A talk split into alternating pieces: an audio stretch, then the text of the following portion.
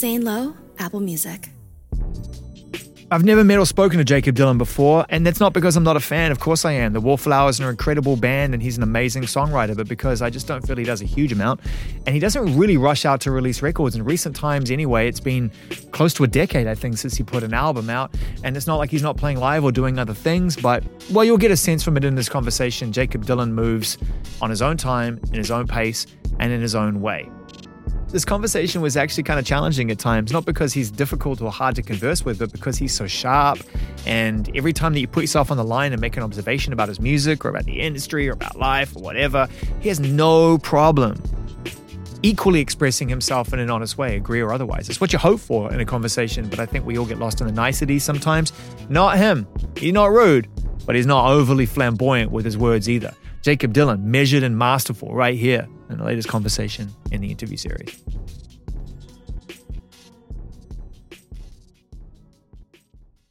Hi, Jakob. I'm Zane. How you doing? Nice to meet you, man. How are you? I'm good. How you doing? I'm doing great, thank you. Yeah. Thank you for this beautiful and brilliant album. I mean, I'm so happy to have The Wallflowers back and this collection of songs. And, you know, I've listened to a lot. And this one to me really kind of sums things up. And, you know, there's just a lot, I think, in this album, Jakob, of trying to inspire people to get through these challenging times. You know, is that sort of the prevailing mood for you?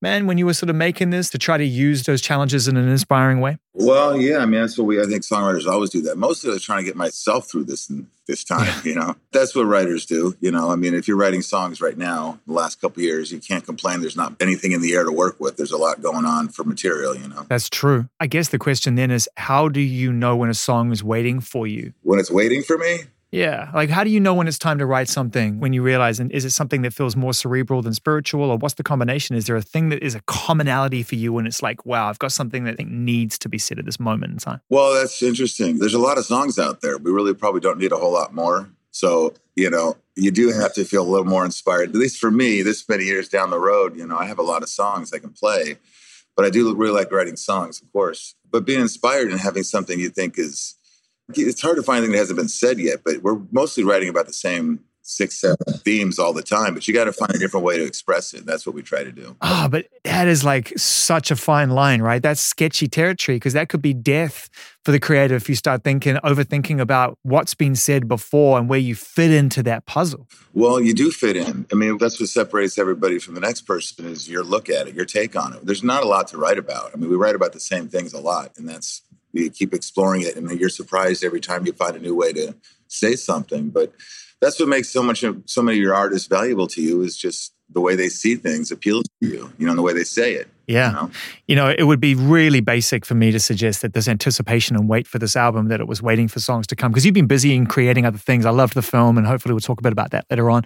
But, you know, I do want to know, as obvious a question as it is, about the cadence of releasing and sharing music with us. And it doesn't feel like 10 years, but it has been. it's mathematically correct. Yeah, I guess. Well, eight or eight or nine or so. You know, it, as long as that was, it would have been a little shorter without the pandemic. But you know, you do a lot of things. You know, and I did take a lot of time to make that movie Echo in the Canyon, which took me around the world to speak to all those people. And I toured continually that entire time as well. I always tour if I can every summer. You know, mm-hmm. God willing. But um, I think when bands are younger, they feel the need to constantly be on a treadmill, and they'll lose interest. People lose interest if they don't continually put material out. But I mean, I'm far enough along where I can do it with without records. So I, I, make the records when I really want to make them. And but honestly, I just hadn't realized it had been almost ten years. Believe it or not. I mean, that's uh, you know, these years everything is so compressed and there's so much going on that you can keep yourself so busy doing different things that you know you have to remind yourself that what I do at the core is I write songs and I go out and I play. But you should also take the time to do lots of other things too now. You know. Yeah, no, and you're right about it. You get to a certain point in your life because I'm 48 now. I got two, you know, my wife and I got two kids. It's basically they're teenagers now, and it, it's like you do wake up and it's been three years because I guess you're focusing on the right things, right? You get to a point where you realize that that running and chasing that we do when we first find this thing that we love, it just gets replaced over time by life, right? That's it. I mean, your life, your barometer in life is how tall your kids get. You know that, that if you want to know how much time goes by, you look at them. You don't look at your friends so much you know, you don't look at the, the music charts, you don't look at the movies, you look at your kids. That'll tell you how long things have been. But uh, there's a lot to do. And yeah, you make space for more things as you get older. And, and truthfully, You know, I always love the quote from John Lennon who said, if you gave him, he's an artist, you gave him a tuba, he'd get something out of it.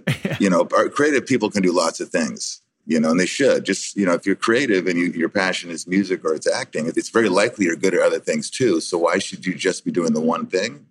I never got a memo that said we're supposed to just do the one thing. So, you know, it's going to be a long life, hopefully, and you want to get to a lot of things. But the music is the most important thing that I do for me creatively. And I know I've been asked a bunch about the long break, but I, uh, I wasn't like I sat around. I can't tell you how I used all the time, but uh, I'm so angry that I even brought it up. No, I'm so angry. you know, I didn't mean for it to be that long. I'm so angry I even brought it up because the thing is, I've done this long enough to know that long breaks mean to these questions and stuff. And do you say it's hard to find new, interesting ways to say things in songs? Hard to find interesting ways to talk about ten year breaks in an innovative fashion. But I, you know, it is interesting to me because you know you have established a very unique life for yourself where there's a lot of love for what you do but I don't feel like you respond to that pressure or anticipation at all. That you just seem to be able to move in a way that is unique to you. And if you're there when I come back, then great. Well, maybe. I don't know. You know, I'm not that methodical about it, to be honest. You know, I mean, obviously, my background, I have a different perspective or experiences than some people might have. But, you know, I also came up at a time when, you know, music and bands just, they function differently than they do now. It was obviously before, you know, social media and all that. So I kind of look at it the same way I always looked at it. Maybe I pretend that I can, you know,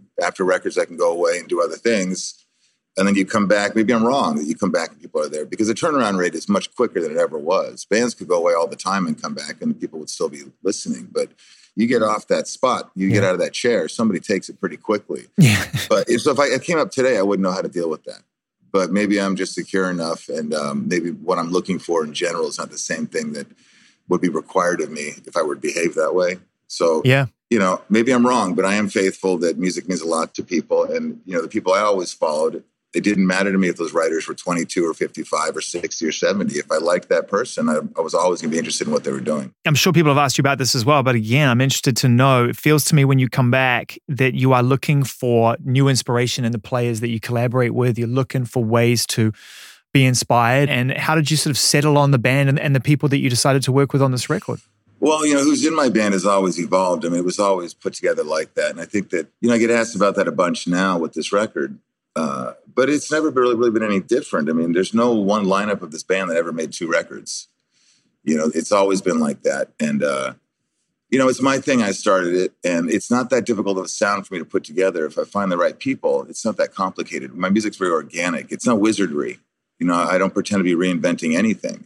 You know, I like the medium that I work in. I like traditional things. You know, I'd rather stay in my lane of doing things that are traditional than do mediocre things that are original you know, and try to reinvent things all the time. If you do it, you know, organically, you, you do it naturally invent things anyhow. You can't help it. Yeah. But you know, I put a cast of people around me, of people, of players that it's not always about you know technique and who's you know wildly efficient at their instrument. You're looking for chemistry. It's just like any. It's like a you know. It's not unlike a, a like a yeah. basketball team. It's like everybody has a role, and if you do this correctly, you're going to make something hopefully really special. Yeah. But there's not, there's not always room for everybody to score. You know, so you have to. Uh, you know, you have to build the right people. You have to build the right team, and it's not that difficult, really. It certainly as you as you go down the road a bit more, you come across a lot more people, and uh, then you look forward to playing with lots of people. And you know, this was a small group of people that, with my lead, can play that sound that is what I make the Wallflowers. When I make the Wallflowers music, it's just uh, it's something I can do fairly easily with the right people. That's the thing that's so crazy about it is that you know even though you, you have different players each time, and I know that it's you at the central core of it, your songs and your ability and the sound that, as you say, you want organically to flow out. You still, it's still, man, it just sounds so like effortlessly like the Wallflowers. You you know, you say it's, it's relatively simple to put together. Is it hard to pull apart? Is it hard to say goodbye to people that you love? You, you don't get rid of chemistry, but you might not want them on the next record, and they may be waiting for that call. Well, yeah, that's uh, well, that's the nature of it. You know, musicians, you know, they're they play with lots of people, and it's not always available. But you know, I have a lot of people I can pull from, and uh, you know, if my songs are at the center and my voice is in the center, it's going to sound like the Wallflowers. You know, if I lean into my strengths, it just kind of just does sound like the Wallflowers. It has since 1992 when we made the first record you know, and by the time we got to the second record, that was mostly all new people already. I want us to talk a little bit about, you know, how many songs you had for this album and, you know, do you experience anything that resembles writer's block? Do you try and force your way through it? How do you relate to it? Or do you just not create if you're not inspired? Well, if you sit around and wait to be inspired, you may never write anything. It can't, you know. Short answer is yes. When you're inspired and they come to you, those are the better things. But sometimes I never called it writer's block. I just, you know, you wait and you receive. And if you don't have any good ideas, it's also good to just work through that. And that's what a lot of young songwriters, you know, when they wait for inspiration, they, you know, they want to be great right away. And you, you usually, you're not going to, but you're probably going to write 20, 30 really terrible songs. And you're going to have to. That's just how you get to it. It's how you learn. But no, I, I, wouldn't say that writer's block. I'm okay with it not coming. I'll wait. Yeah. You know, but there are times where you do have to write when you're not, when you're not, you don't know what the idea is. For some reason, you have some kind of deadline. You got to finish something. I can do that too, and there's a lot of value in that too. But the better stuff yeah. just finds you. That's just everybody will tell you that. We don't know why. That's just true. You know, this documentary film that you spoke about, which is a beautiful, loving tribute to the idea of writing songs in the canyon, you know, Echo in the Canyon, which is, you know, really sort of, I think, is your opportunity to travel back to a place that continues to inspire you and better understand it. At least that's what I took from it. I wonder sort of where it settled for you in your overall journey towards this album, whether it played a part and helped you sort of achieve this record, or, you know, or whether it's completely separate. Well, it's a little bit of both. I mean, it, it reconfirmed a few things that, you know, you got to start with a good song. You know, that sounds really kind of trite, but that's just, we'd like to think that's not true. We like yeah. to think we can go in the studio and invent things, and you can. You get some different degree of value out of that. But all those songs you mentioned that we mentioned that movie we sang and played, they're just substantially great songs. And if you have that, you know, oftentimes like 80% of your work is mostly done, you know. So you know, but I just relearned that, you know, I also relearned that bands are really difficult. They just are. I mean, those bands we talk about, Buffalo Springfield and the Byrds, I mean, they had so much talent, Mamas and the Papas. There's just so much talent that they're just, it's the nature of them, they, they can't exist very long. Yeah. The snapshot in that movie is great because the people just didn't really know much yet. They didn't, they weren't talking about mortgages, they weren't talking about, you know, bills and things. They just needed rent. That's all people really. So they were able to really focus on the music. But and then reality comes in, and you get a little older, and you find out the bands are really tough to keep together. And God bless the ones who do for a long, yeah. long time. But those bands were not built to last too long. There's too much talent, too much to learn. You know, so it was, a, it was kind of bittersweet to some degree because I think a lot of us just always love the idea of being in bands, but they're really for kids. Yeah, David Crosby was saying that, you know, how it's just not by design for bands to be able to exist for long periods of time, echoing exactly what you're saying. Yeah. There's, there's, a handful that do it. And this is maybe one of the, the most awful sort of realizations to share, but it's kind of true. It, it has to become a business. It has to become more than just the ego and the inspiration and the music. It has to be something that holds everyone together. It's more than just that because those things are too emotional, right? You almost have to take the emotion out of it to get 30, 40 years out of it, don't you think? Yeah. Well, first of all, I know yeah, David Crosby's experience. Yeah, he'd be the first to tell you he doesn't make or keep friends very easily. But being a long term guy in a band, I don't know how that was ever going to happen. But well, yeah, that's what I'm saying. You start out like no, everybody just needs rent and gas money, you know, and then life happens, and then that's just you know, and the ones who do it really well, it ain't easy. You know, whether you're talking about long term groups like it'll be it U2 or REM when they were still playing or Pearl Jam. It's not easy. You have to recognize that a lot does go on behind the scenes. By the way, it takes uh, we don't like we don't like to associate the word too often with with rock bands, but it takes a little bit of maturity too. Yeah. You know, to realize that, like I said earlier, like not everybody gets to score here, but when you start out, everybody wants to be at the center microphone. But yeah. you, you might learn later there's some really amazing value. Like one of my favorite people of all time as a musician was Mike Campbell from Tom Petty and the Heartbreakers. His value is infinite to me, always was into my friends. He was never underrated. That's a, that was something people would say once in a while. I, I always say, like, oh, it depends who you're talking to. I don't know who you're talking to. Not my crowd. Yeah. It's super highly rated, but I think he discovered early on that he had, you know, a real gem in Tom as the writer who was going to have the vision and who was going to, you know, be out there doing the interviews and have to invent these records every time. And he had, you know, Mike Campbell had a brilliant role. And, you know, maybe he, had, he maybe I'm wrong, but there's the level of maturity early on to recognize that that person can do that, but I can do this. And, uh, you know, what are my strengths? And that's how bands can last. And if people don't really mm. sort those things out, they usually don't last. It's a brilliant example because I remember one of my earliest memories with music is sitting in front of the record player, picking up Damn the Torpedoes and turning and seeing Tom on the front looking like some kind of very skinny, you know, alien from outer space. Like I was like, who is this guy? But then I was yeah. as equally obsessed almost immediately with Mike Campbell and Ben Tench and everybody else, it was clear to me this was a band straight away, even though it was Tom on the front. Yeah, and you listen to anything I tell you, that's just my thoughts. I don't know. You could talk to them, they could say something totally different. But as a listener, that's, you know, you observe and certainly when you're younger, you're modeling your band and trying to figure out what kind of band are we going to be. Yeah. And there's all different kinds of bands. You know, I worked in that, always in that traditional setup. But, uh, you know, In some sense, the less we knew was better. I love the idea of a fight in a creative. And it's a strange thing to say, but a lot of that early ambition that inspires you to want to put your music out in front of people and do all that work comes from this desire to prove something to someone or something. I mean, it has to be in there, right? Otherwise, we'd all just sit at home, write songs, and leave them on the shelf.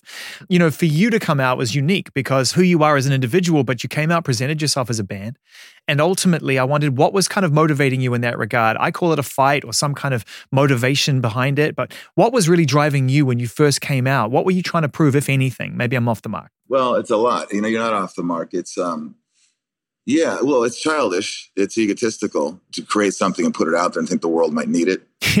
You know, I mean, we need a lot of things. We probably don't need more bands. so wait, so far we've learned from Jakob that we don't need more songs and we don't need more bands. Well, but all this is to say that, like, if you're genuine and you have something, there's no obligation to do these things. That's I mean, true. It's a lot of work. You know, it's not easy. So that's when I say about the necessity. Is it necessary? I mean, not really, but it's needed in just the, the value it gives people's lives, of course. Uh-huh. Um, we're also at a stage now where there's just so much of it. It's just so difficult to find your thing. I wanted to be in bands because you know, I was 12 years old or something. I flipped over a record and I've read the front and the back. And what could be cooler than being in a band? I mean, it's your pirates. Yeah. You know, it starts with that. It's a gang mentality, and then music and all that starts to come together. And then, really, beyond that, there is no plan. I never had a plan. I mean, I never had anything to prove. I was never proving anything. I never understood when people asked if I thought I had something to prove. I proved what to who? I could never figure that out. Is it a person? Is it a Yeah. collective? Is it a business? Who am I trying to prove what to? But it's also, I never chose to think about it too much because it seemed instinctual to me that that was a losing proposition. If that's why you're doing it, because you're trying to convince anybody of anything, well, I would never get over. Yeah. I always figured there's something for everybody out there. There's room for everybody. This will be for somebody. And then beyond that, I didn't think about it much. I don't think people in bands have that much foresight. We just roll, we just go. But that's an interesting observation because that's what leaves a lot of bands unprepared for attention and success and the things that suddenly comes from people enjoying what you do, right? That it's like, hey, you are amazing. I really love you, but it's not just me. There's millions and millions who feel the same way. And that's a whole lot of energy coming that way. So for someone who moved into it who hadn't necessarily, if I'm understanding you correctly, manifested that or visualized that in a living room with a tennis racket, pretending to be in a band and playing in front of millions of people, You're sort of making up as you were going along. How did success feel to you when you first got it? Well, first, I mean, there's all different levels of success. You said millions of people. That's not the case for a lot of people, of course. Most people, that's not the case. Yeah. They have a good audience and hopefully they sustain some kind of relationship where you know they can make a living. I mean, that's not a crass word to say. People have to make a living. You know, the record business is not helping people right now do that. Um, but it's a give and take. I mean, no one else can live like that without being compensated somehow. I mean, being compensated means you have time to make that music. You know, they don't have to have a job. But uh, you know, the motivation is different for everybody. Uh, what was it like for me being successful the first time? Well, you know, anybody says anything other than it's awesome is either not being honest with you or has other mental issues. I may have a few myself, but like being successful is not one of my issues. You know, what you do with it, how you internalize it, what it means to you, how big it might go to your head, that's all different. That all depends. That's how you grew up. That's how you were raised. That's about your need and your hunger. Why are you doing it? Are you doing it because you it's the music you want to do, or are you doing it because you want to be validated by loads of people? You'll never fill that hole. That'll never Yeah. happen. You've heard those stories all the time. And they finally make it and they find out that all that money and success was not the answer. They're still depressed. Yeah. You know, you can move, you can go to a different town, you take your problems with you. So I can't tell you what it was ever for me. Not necessarily sales or validation. I can't put my finger on it. It's just a drive. It's something that no matter how often I change my mind, I still keep going back to it because I really like doing it. And I really like the sound of those songs coming out of the speakers for the first time. And I like getting on a bus and rolling around. And if I thought about it too much and I asked myself to be more practical, I might think of something else to do, but I don't want to. You talk about listening to those songs for the first time when they're done. And do you allow yourself the space to listen to your music long after it's done? Not so much because people who make the records, we hear too many things. I don't hear what you hear when I hear my records. I hear everything else that maybe even beyond just what's coming out of the speakers and takes you back to a place that you may not always want to revisit those places. And uh, it's not unlike looking at old high school photos or something. You can look at them for a minute, but you don't spend too much time there. It's, it's kind of nostalgic. Uh, you listen to them a lot when you finish them because you got to rehearse them, you got to go play them. And then you got to listen to them once in a while because you got to reference something you're going to play live. But no, I don't put my records on. I, I don't. I'm not sure I have a lot of friends who do that. It always fascinates me. You actually given me one of the best answers I've ever gotten from a, you know a question of that nature, which is that you know it takes you back to, to times you may not want to revisit. They are that snapshot of where you were at that moment in your life and whatever therapy they create for you. So I, I get that and I understand that mentality, but I always think it's a little bit bittersweet because that's really where the trade exists. You get the experience of writing them and putting them together. We get the experience of applying them and living with them and loving them forever. And it's like there's a disconnection between those two things, which has always be, made me a little bit sad. well, yeah, you know, I don't mean to be dramatic about that. There's also songs you listen to bring up great memories. It goes both ways. And I'm not even saying songs bring up bad memories. I'm not that emotionally attached to my songs, to be honest. I mean, I write them, right. put everything I have into them, and then you move on. You then you want to write more. You want to write other songs. You don't linger with them too much. And oftentimes you forget why you wrote songs. You forget the motivation. You forget who's who in a song. I'm not totally attached all the time, but sometimes you know, you just move on musically, sonically. You still want to listen to those records and, and you're glad they're there. And it's just, they're kind of like a photojournalism, you know, in that you're just documenting this thing musically. And they're interesting to look at sometimes, but the joy of them is sometimes replaced with new records, you know, it's, um, yeah. I'm not that dramatic about it. I don't mean to say that like it's hard to listen to them. I don't relive my songs, to be honest. I mean, I know some people do, well, I guess we write differently. You know, I kind of get the songs out and then I move on. I don't I don't have too much of a difficult time singing any song of mine from 30 years ago because I'm not attached to it anymore or I'm too attached to it. Yeah. I mean, it's a craft. People want to hear my songs. I can usually figure out a way to sing them. I'm not going to go down some, some uh, therapeutic rabbit hole, you know, reliving a song. It's a song, you know. Exit wounds this album what were some of the sort of prevailing sort of feelings that you were having while you were writing these songs is there a through line for you on this album? Well, there always is. You don't always know it. Sometimes it takes years to reflect on records, you know. But I have gotten better at just letting a song find me and then not being too worried about what it means or how it applies to times or whatever. I just appreciate that it showed up, and then maybe it'll take a year or two, maybe more, before I, I figure out like what that song, why it came to me. If you get out of your own way, you know that's what it is. You got to just let these things show up, and they only came to you at this time. So appreciate that, and then uh, but to answer your question, is there a through line? There is. I can't always put my finger on it. It's not an opera. It's not a thematic, you know, concept record. But I wrote these songs in a short amount of time, just a couple of years, maybe. Bulk of them in less than a year. So whatever was on my mind and whatever words were swirling in my head, you know, we weren't in the pandemic, but we had a bunch of other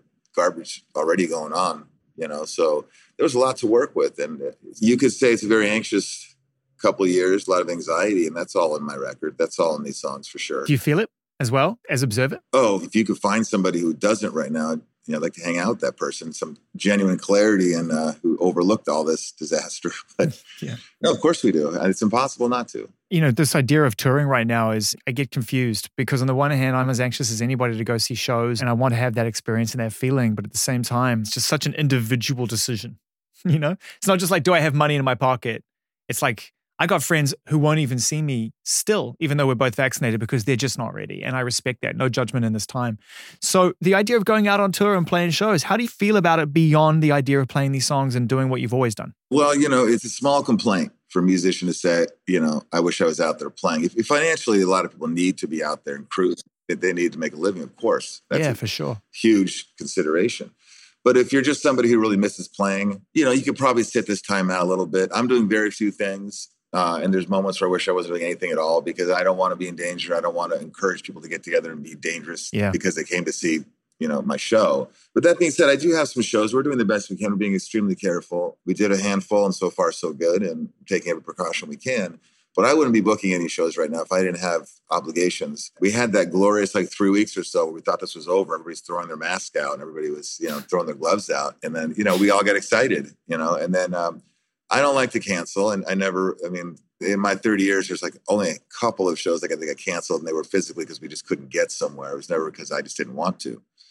We put the tickets up. We said we're going to go. Some people say, "Why don't you cancel?" And in the scale we're doing, I think we're safe. But you know, people miss playing. I haven't gone to a show, well, but I don't really want to go to be honest. You know, I can wait. I've seen a lot of music in my day. I'll see some more. I'm not that anxious. I'm going to put myself at risk having this album is brilliant and we've been trying to sort of talk for a little bit and it's given me the time to sort of live with the record and i think it's beautiful. But you also spoke about having other things that inspire you and you had a really successful release with this film last year. So i'm not trying to get ahead of myself but i'd love to know what else is sort of stirring you and making you know are there other creative pursuits and things you want to achieve in the next sort of near future? You're working on the dock like what's going on? I mean i'm getting my tequila coming out? Do i got my perfume coming out? All what, what's happening with my brand? Tell you I love you, Jakob Dylan. You're so salty. It's awesome. That's awesome. no, you know, we've been talking about another documentary. You know, you could choose that documentary. We really did a documentary about one year in Laurel Canyon, you know, and, and it's not even necessarily my favorite time of music. It was just present itself as a good documentary. Uh, but we could do one, you could do one about any other time, any town that has music in it. You could find some strong material to do. So we've been talking about another year somewhere else, you know, and hopefully it won't take as long. Echo the Canyon just took a lot longer than I was expecting. Why? Uh, because it's a documentary. You don't have a script, you know. You do interviews, and then the story just unravels, and then suddenly you're flying here to talk to him or go there to talk to her, and and these are all the people in that film. none of them are sitting around bored wanting to talk about those days. So it's kind of hard to get everybody pinned down to want to do it. You know, I look at how what you achieved in this doc of pulling Neil Young and Tom Petty and everybody in the same framework. I mean, Neil just doesn't do it. Well, that's true, uh, and I can't tell you why they all agreed to come sit with me. I'm not certain I give you hunches, you know, ideas. I mean, one thing I think is that I was asking them to come speak to me and other artists. It wasn't, you know, sit down with a film crew and a journalist and, you know, pad of paper. So, you know, I come from the same place they are. And I don't know why they did show up. You know, look, there's some truth to, you know, for a lot of people, things are like dominoes. You know, it's like if you call someone up and say, well, you know, Ringo Starr came down, Neil Young came down, Eric Clapton came down. Like usually people say, like, well, I want to miss out on that. But not these people. These people don't have to do anything. So I can't tell you exactly why they all did come. I can tell you there wasn't anybody we really wanted to speak to that had said that they weren't interested. And I was very fortunate with that. People are making documentaries all day long, everywhere now. You know, if you're Neil Young, how often is that phone ringing with somebody wants to talk to you about something? And you have to say no 90% of the time.